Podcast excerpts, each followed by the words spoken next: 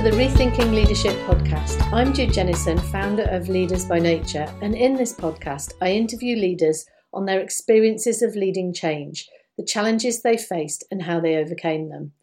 I'm interested in exploring how we lead disruptive change in a way that has a positive benefit for employees, business, and society. In other words, how do we be more human and relational in our leadership and make a difference? This week's guest has some great tips on leading teams in a more collaborative and relational way. More on that in a moment, but if you'd like more information on leading teams through fast paced change, you can download a report from my website at www.jude.team. Mary Gregory is a leadership consultant and coach and the author of the book Ego Get Over Yourself and Lead. We discuss the emotional side of change and the need to include the people side of change as a priority. Mary unpicks the ego in leadership and in relationships in this podcast, and we explore how it can be useful as well as how it gets in the way. We discuss the shadow side of leaders, the importance of self awareness, and making conscious choices in service of the team and organisation. Have a listen. Hi, Mary. Thanks for joining me today. My absolute pleasure. It's lovely to be here. Thank you, Jude. Can you tell us, for the benefit of the listeners, can you tell us who you are and what you do, please? Yes, so I am a leadership coach and consultant, and what that and, and also an author as well. I must mention that. But uh, what that actually means is that I work with senior executives, CEOs, di- managing directors, directors, and heads of um, in big organisations mainly, but sometimes smaller businesses as well and really what what i'm supporting my clients to do is to navigate challenging circumstances from a change perspective um, supporting them to get people on board and take them with them and find solutions to difficult problems as well as they as they navigate it along the way and what that entails mostly i'd say what, what my angle is around that is around how they manage themselves in that process and how they manage their relationships around them as well. So i'm a great believer in leadership being a relational art. So you need to be able to build really positive relationships with people if you um, are going to be an effective leader. So that really is the main focus of, of, of my work and my coaching i would say I love that that phrase, a relational art. Um, I really love that because I, I often talk about leadership is is in relationship, isn't it? It's hmm. because you're always leading someone or something or an organization or a team or or interacting with clients. We're leading our clients yes. and our suppliers and and ourselves. So I love that relational art. I think that's a, a fabulous phrase.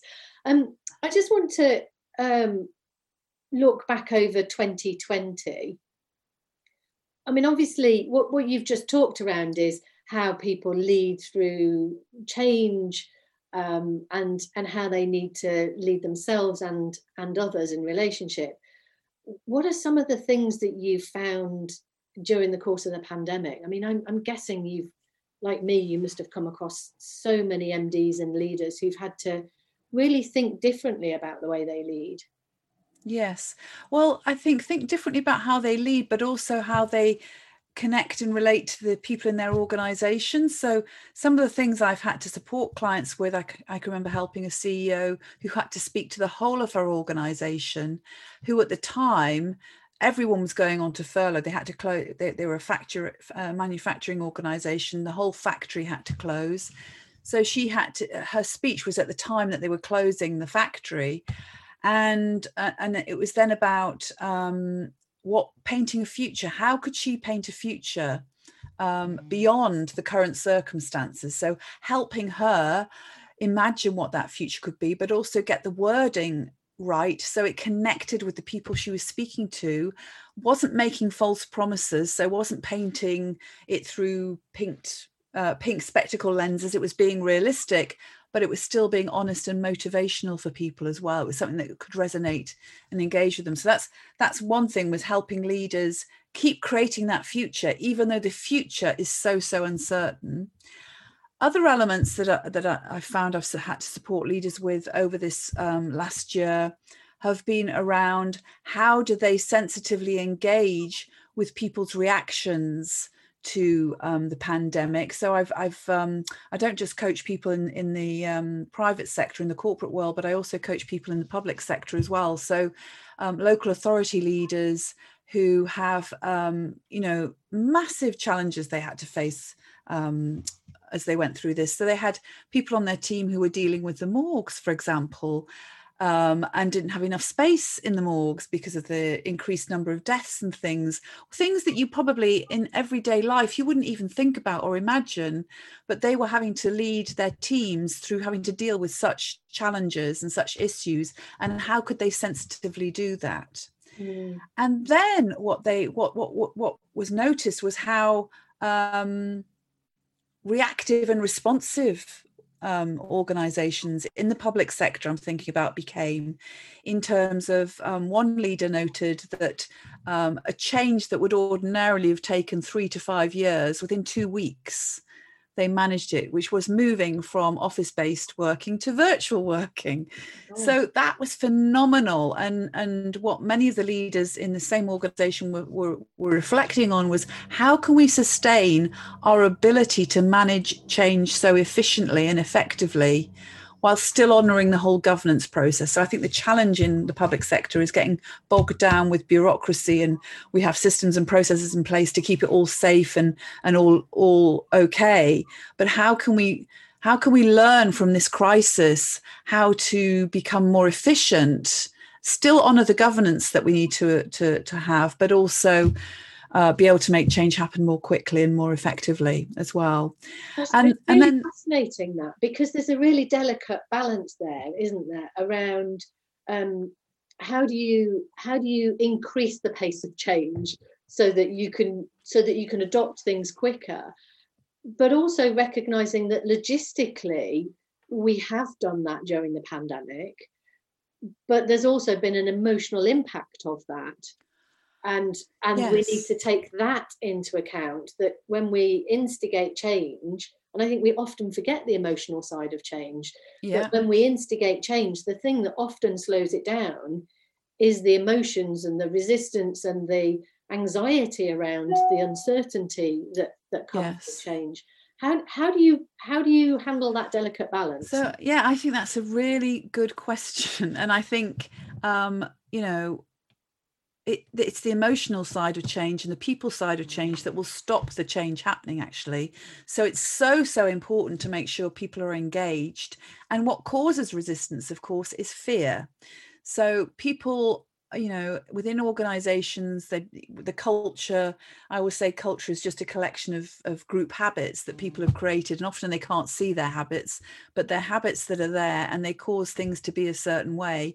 But it keeps people in their comfort zone Although the irony of your comfort zone is it's not always that comfortable, but it's because you know it and you're familiar with it, it becomes comfortable. So the idea of shifting and changing that thing that is familiar is frightening for people because, you know, as human beings, we tend to like what is familiar um, or most of us do. I, I, I, think I quite like things that are unfamiliar. I'm a real curious soul. I like to know what what, what would that be like if. But um, but yes, but human beings generally, you know, we like the familiar. So it is important to treat the people side of the change really to, uh, up there at the top. It has to be the priority you know often we get focused on the on the logistics on the processes on the finances but actually if you haven't thought about the people and how you're going to engage the people you're going to run into trouble really really quickly. Mm-hmm. and so it is about balancing how do we engage people in this? How do we be sensitive to people's needs around this um, whilst at the same time we've got to make it happen quickly? Um, and it's it's about getting that pace correct. Sometimes it might take longer but it it might be better to take longer because you've then really got people on board with you versus trying to push it through really quickly and everyone's resisting it. Yeah and i think you know during during the pandemic a lot of organizations have had you know myself included have had to push think change through probably much quicker than they would normally have done. But there is an emotional fallout with that isn't it? I mean if you look at the, yes. the stats the, the the mental health issues are on the rise, the, the emotional fallout of pushing that volume of change through. And, you know, I know, I know myself, sometimes, some days I don't know which way is up. I've, I've spun round in so many different directions in response to what is needed by clients. Yes. And, and then you can start to lose all sense of, of direction, can't you? And I think it's important yes. to always keep coming back to that that balance. And yes. I I can I can see because we're on on video and the listeners will just be hearing, but I can see behind you that the, your book is on your bookshelf and you've written a book called Ego, haven't you? Can you? Can you I have indeed. Yes, I can. So my book is called Ego: Get Over Yourself and Lead. And if I'm honest, you know, it's it, it it's it, the, the title is kind of out there about ego and the reason i called it ego and it's from my own personal journey as well is that you know often what stops us being our full self, what but being our most effective self, is our ego. Um, and, and, and I want to emphasize that my approach and what I talk about ego in the book is that um, ego is there to serve us. So we can't just suddenly, you know, you sometimes sometimes hear people saying, "I just want to get rid of that part of myself." I'm like, no, no, that's part of yourself for a reason. You know, um, ego is there; it is part of ourselves. I talk about it being it's like our survival strategy. It's how we've learned to be in the world that has helped us survive our circumstances. So it's a really important part of ourselves. Mm. But as we grow and develop, um, and particularly if we're wanting to be a leader who makes a real difference in the world, um, our ego can hold us back. And it can hold us back in two different ways. One is that um, we become much you know we have an overinflated ego and it's all the big i am and you must do what i'm saying i'm always the right person in the room and that sort of thing is kind of the overinflated type of ego which often gets the the big press. So people talk about ego only in that way in the press often that oh he's got a massive ego and oh their ego is obviously taking over the whole room. Though that's the way ego gets referred to but i also refer to it as that small underinflated part of ourselves. So the imposter in us, that little voice that is holding us back and stopping us from taking action, which, which um, you know, as lead in leadership terms, can can just make such a massive difference as to whether we're effective or not. Um, and you know in organizational terms can make a difference in terms of whether we speak the truth or not you know oh, don't say anything here because it's going to oh, my reputation's at stake or i'm going to lose my job or whatever. But so so it's it's talking about ego in that sense. And what i look at in the book is um, how um, can we understand ourselves better? How can we take ourselves on and look at ourselves better and how our ego is impacting us? But also, how can we understand our relationships with others um, and the way we impact others and the games that we might get into in our relationships? Um, and I also look at the things that potentially can trigger us because what happens with ego is it's often, it's mostly unconscious, to be honest if we're on a journey of self-awareness to build our self-awareness we will be more come more conscious of what our ego is. And that means we'll have a choice around how we manage it sometimes more effectively than others. But the thing about today's workplace is there are massive things that can trigger us. And can you one thing for example yeah so one thing i would say is there is such a focus with we're talking about fast-paced change there is such a focus on making change happen and it has to happen quickly and we have to get these results in quickly that that increases the amount of pressure that people experience. And so the attention is frequently frequently, frequently, frequently on the task and not on how we are going about delivering the task and how we are being. So we're in the task, we're get we're just talking about the task, we're just getting on with it. Things haven't happened as we expected it to happen. We have a reaction, our emotions get triggered, our whole neurological system goes into overdrive, and we end up, our ego end up ends up taking over. And we end up with a with communication that is inappropriate, ineffective, and the people that we're working around are impacted by that. So today's workplace is so hectic so busy and you know the things that have been going on with the pandemic there are so many threats that that cause us to be triggered into that fear ego fear response i would call it. Um, yeah and, and also I, I, i'm guessing you see this as well but i see i work with a lot of teams who are a group of brilliant in, individuals but they have they have a silo way of working and they have competing objectives um, and i'm you know i'm thinking a great example is the the finance director or the CFO and the HR director or the the chief people officer.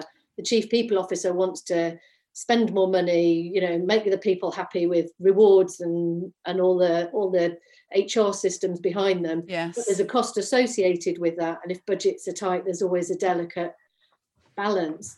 I mean, I'm yes. guessing that that's where where you've got uh, competing objectives. Oh, completely. Um, sales the and potential. marketing and delivery yeah. again always are competing, aren't they? Well, the, the, the thing is that um, we take ourselves into work. We're all human beings who have our own past, we have our own history. We take our shadows into work with us as well as our light. So, and that plays out in the politics in an organization, in the dynamics. So, there's loads of potential for different triggers where egos can be set off, as it were. And I totally relate to what you say about siloing. Um, you know, the whole competitive nature that's that can take place within organizations. And really, you know, ego, getting over ego is about seeing the bigger picture, is about knowing that we're all here in common service of the same thing and we need to work together to make that happen. Um, and, and in organizations, so sometimes you have to put our egos aside to be able to do that don't we yes it's about knowing ah oh, you know i really want these resources for myself but I, but i also recognize that actually i need to support my team colleague here too and, and i've done a lot of work with um, exec boards and senior teams um, to help them recognize that actually they, that alignment is about actually if i'm on an aligned team I will give anything I can give to make sure my colleagues are successful. And in supporting them to be successful, I will be successful. And that's the different viewpoint that is the kind of non ego viewpoint, really. There's a real humility around that, isn't there? Uh, around acting in service of of the whole yes. rather than acting acting in service of of and, and and often leaders aren't acting in service of self they're acting in service of their team, but in a siloed yeah. way. Yeah. And you mentioned you mentioned shadow. I'm I'm familiar yes. with the shadow side in in leadership. Can for those who perhaps haven't heard that term before, can you can you talk yeah. more about shadow side and how that influences leadership and the ego? Yeah, well, historically, it comes from Carl Jung. So, the work of Carl Jung, who talks about the shadow side. And I think when I'm referring to shadow, it is that part of ourselves that we probably feel ashamed about, that we probably might not even know about it, but it's that part of ourselves that we don't necessarily own either, because it might not be acceptable to us. You know, so to to um, I'm trying to think. So trying to think of an example of my own shadow here that I'd be willing to talk about. So so so um Oh, this is a really hard question I've just posed for myself here. But um, so well, so choose, choose, another one, somebody that you've worked with that, without knowing. I think I've yeah, I think, but I, th- I suppose I, I, want to share my own because I think we've all got. So we've all got shadow. We can't live without a shadow because to have light, you you look at the sun that creates light, it creates a shadow. So we all have it. It's part of how life is and, and what life is. Life's like. So I'd say yeah, one of my part of my shadow is I'm a bit chaotic. So on the one hand, I'm quite creative. I can rise to any challenges. I love change. I embrace change and, and, and I'm very comfortable with ambiguity. The shadow of that is that um, I can be a bit chaotic. And, you know, I'm, I'm sat here and, and, and, you can probably just see the edges of my office. Beyond that is a bit chaotic. And and my partner, who is different to me, of course, comes in and here and says, I don't know how you can work in, in your office sort of thing, because there's piles of papers and things. But that's just part of my shadow. That's part of who I am. And you can get organizations, well, organizations have a shadow too. So um, you can go into an organization and everything looks really beautiful and immaculate and, you know, people are turned out and dressed perfectly and you, you feel like you're really being uh, treated by a very professional establishment and the shadow might be that it's very cold um, people don't engage with the huma- humane aspects of leadership or how to run an organization you may find a bullying culture can be a, can be a shadow of an organization and how you do things. And the thing about shadow is it's tricky to talk about. It's tricky to open people up to say this is what's going on around here. And and that's often what's tricky about culture anyway is it's difficult sometimes to see what is the culture because culture is like a fish swimming in the bowl of water they don't know what water is unless you take them out of it. They just take it that the water's here. They can't see it or it just helps them survive. Culture's a bit like that. And so um, there's something about being able to step back and look at what works around here what doesn't work around here from the way we do things. Yeah i mean there's there's real shame isn't there around the around the shadow of you know we want we want to portray the and I guess this is the link with the, the, that I see with the ego again of we want to portray the brilliant creativity, but we don't want people to see the you know the the mess that goes on behind that, or we yes. want people to see the professionalism in the office, but we don't want them to see the the kind of the the gritty bit of collaboration. Um, yes, you know, I, I I work with an organisation has a culture of being very, everybody's very nice and everybody's polite. And of course the shadow side is it's not okay to um to not be polite. Yeah. And therefore um, conflict never gets resolved because yes. everybody's trying to be nice and polite about things. And so they never yes. really fully collaborate. Um, yes. so that you know that's and I, I, can relate to that. i had a team that i worked with once and they they the meetings were absolutely this is before i worked with them i went and observed some meetings and they all complained about their their meetings because they were just repetitive. They repeated the same things every time but nobody complained about them. They're all incredibly nice and polite to each other, but behind each other's backs, they weren't incredibly nice and polite. And in fact, I think that's a good gauge for an organization is how much do people talk to each other face to face and be honest with each other, or how much does it go on behind people's backs in the gossip and the grapevine? And and to me, the, the, the power of the grapevine in an organization indicates how well the organization is communicating or not, as the case may be.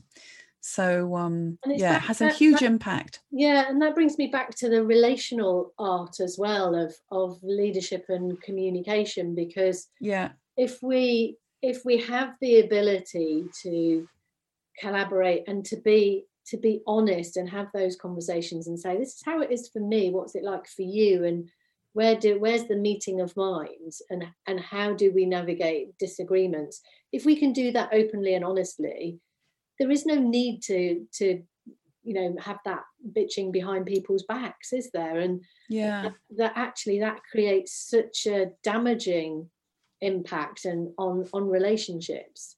Yes absolutely. And um, it completely destroys trust. Mm. and and trust i think is the most important uh, trust is what contributes to, or it's a contributory factor to psychological safety, which to me is this foundation of an effective organization. If you want your organization to thrive, you need to be focusing on creating psychological, psychological safety and trust and leadership and how leaders show up has such an enormous impact on that which is what again another drive for my book is if you're a leader who is committed to being self-aware is understanding and empathetic around the fact you have an ego, because we all have one, you know, and is prepared to be responsible around that, then you are in much better position to create an organization where there are high levels of trust and psychological safety.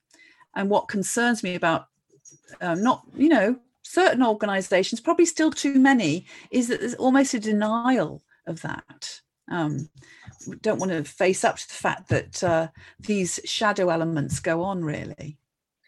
And I just want to pick up on your point around self awareness as well, because self awareness is one of those things that requires time, doesn't it? It requires time to reflect, to to be aware of who am I being rather than what am I doing? Who am I being yes. in this moment? What's the impact that I'm having in this moment?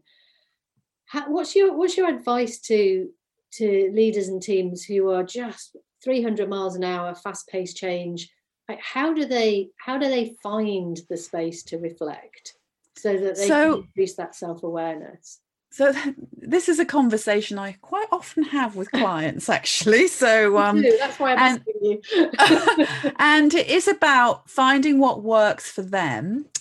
And I always share a story, which I'll share now, of probably the most effective director I worked with. I worked um, for a big retailer for some years, and um, he, I'd say he was the most effective and most popular director. People wanted to go and work on his team; they actively sought to be in his directorate. And he used to, every week without fail, he would block out eight till 10 in his diary on a Monday morning, which, you know, busy time of the week, Monday morning, coming back in after the weekend, the previous week, he blocked it out religiously for reflection and focusing on his strategy and where they were. And he'd use that time to reflect on so, what happened last week? Um, that's impacted where we're going to the future. What's happening this week that might impact that? And it, it, he'd be thinking about the future. He'd be thinking about what had just happened. He'd be thinking about what's coming up. He'd be thinking about himself and how he needs to be and what resources are required you know around him and his, and his team. He would just use that every week as really quality time. And it really paid off in spades because he was massively effective leader around the organization and great with his people. Mm. um, now that's not going to work for everybody. I do get that. However what i would say is find a way that works for you. For some clients i work with they have half an hour every morning where they just have time to think and reflect. Some people do it 20 minutes at the end of the day. It's it's what will work for you. Others might take half a day a week or, or half a day a month or whatever it is but it's about making sure you put some time in. Mm. and then the, the second thing that's really really important is set it in stone. So um, you know if you've got a really big important board meeting coming up you don't cancel it or let other things interfere with it. This is a really important board meeting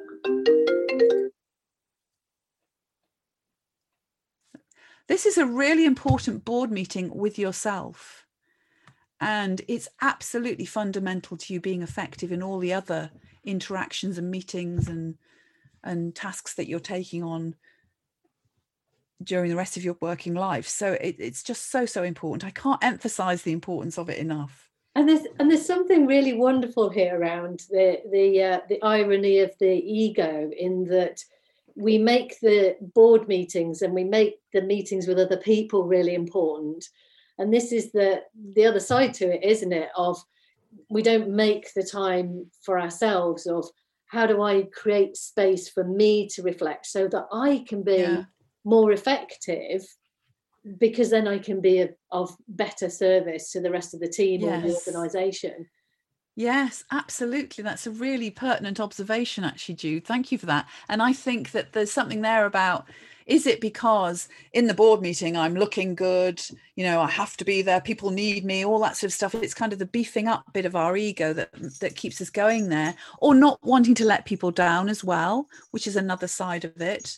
Um, so I can totally get that because it's not just about you, it's about other people but this is about you you know thinking about you want to be in that meeting. You want to be the most effective person you can be in that meeting in order to contribute to everyone else and to the system that you're serving. So serve yourself first mm. you know? Give yourself that time so that you're prepared you've thought things through. Um yeah so so you, important. do you see any difference in in gender? Is it is it gender specific? Are you know men better at the self-reflection or are women better at it? Or or are you not seeing don't any- actually to be honest i don't. I work with i do a lot of work with women. I do women leadership programs but i also do a lot of work with male leaders as well. And i don't not not on the reflection side. I think both genders are equally challenged by the demands they have made on them and that they allow to be made on them as well. So we've got to recognize that some of it, there is an element of, I'm choosing to be this busy. I could put boundaries around it. I'm not, you know, there's that, or I'm, I'm not aware enough to put the boundaries around. Either way, there is an element of choice in it some in some way. way. So um, I see men and women both struggling um, with the amount of work they have put upon them and how can they manage their time and give themselves that quality time to reflect and be strategic particularly at the you know moving through from sort of head of a department to becoming a director to then becoming an executive director you know the more you move up the more you need that time to think and to reflect mm. um, because your capacity is so much bigger in terms of the impact you're having and I know a lot, a lot of people that I, I speak to say that their commuting time was their reflection time and and that that has now that has now gone largely um, and and may come back uh, in the in the coming months but you know, are you finding that people are having less reflection time and therefore cramming their diaries full instead of instead of being out on the road at seven, they maybe get up a little bit later, but then the moment they're up, they're working yeah. and then you know working till quite late in the evening because there isn't that I've got a six o'clock train to catch. Yes. A... I think that's a challenge. Yeah, that has definitely been a challenge in the last year for people. Um, and again, it's choice. You know, you had your commuting time. You could choose to use that time to go and have, do some meditation. You know, meditation doesn't have to be a great, huge activity. 10 minutes meditation in the morning can help quiet and calm your whole limbic system and set you up really, really well for the day. So if you know, it's a choice as to whether you go straight onto Zoom calls in the day or whether you take some time to really ground yourself and prepare yourself and start thinking and reflecting on what is what is it you're going to be dealing with today and you know what did you learn yesterday? What did you experience in that conversation you might have had with a customer that you could take on board and apply to to the board meeting you're going to be attending this day? So there are there are lots of opportunities to not do that but yes people get caught up in their almost on the treadmill or the hamster's wheel i think of just running mm. uh, and, uh, and eventually running on empty so it's so so important to keep topping up your resources and giving yourself reflective time is a really important way of doing that and so i mean a lot of the coaching i've been doing is sounds really basic for some people is just say make sure you have at least 10 minutes between each Zoom call. So you've got a time to breathe. I've had leaders come and say, I just, I'm exhausted. I've not had time to breathe today because they've gone straight from one Zoom call to another. So it's like, you are in charge of your diary. You're master of your destiny or mistress of your destiny.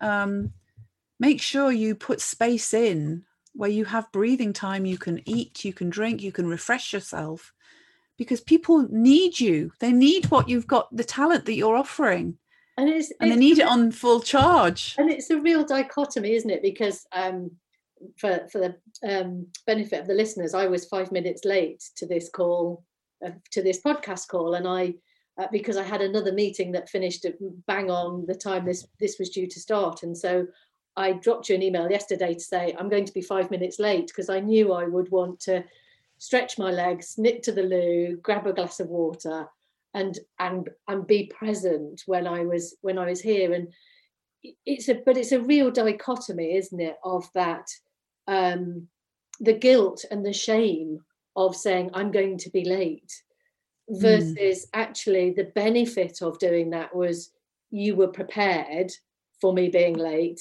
and yes. because I because I was late I didn't arrive rushed from my last meeting yes. because I'd been able to create the space to have that brief break.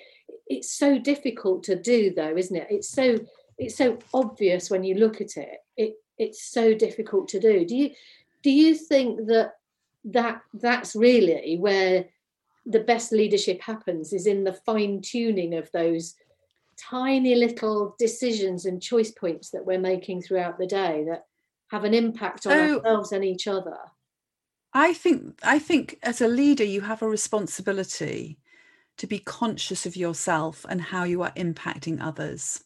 And what you're also touching on here, Jude, is for me integrity. So, as a leader, you also have a responsibility to act with integrity. Now, I refer to integrity as as as your relationship to your word. So, if I make you a promise to do something, I will do it. That doesn't mean that life doesn't get in the way you know, like this is a great example that life did get in the way with the beginning of this particular podcast. But you were in communication with me straight away. So I was prepared. I knew what was happening. We could we could make it work. And again, integrity is all about making things work and being workable. Um, without it, things become unworkable. So, you know, you imagine if you hadn't communicated to me that you were going to be late and you came straight onto the, the, the call, rushed, and not particularly present and not feeling centered or grounded. And I'm sat here waiting for you, and you may have been late, and I would have been twiddling my thumbs, wondering what was going on. It would have not got the conversation off on a good footing. Mm. So um, I think the same applies to leadership. As, as a leader, it is about being responsible for keeping on your own journey of self awareness, your own consciousness around how you're being and how you're treating people, but also making sure that you stick to your word and you do what you're going to say you're going to do. And again, that's a fundamental to building up trust. And if you're not able to do it, to be in communication with people about it. I think that that's that's some real basics there for leadership.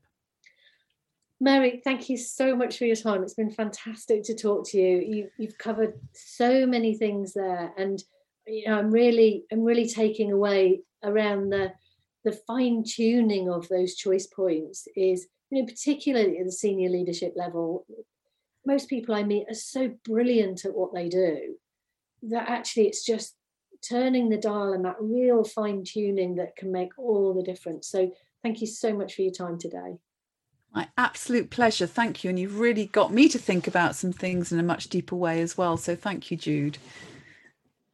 Talking to Mary, I'm reminded of the importance of continual fine tuning in our leadership and the importance of reflecting on the choices we make moment by moment in how we relate to others so we get the best out of the team, as well as bringing our own best leadership to work.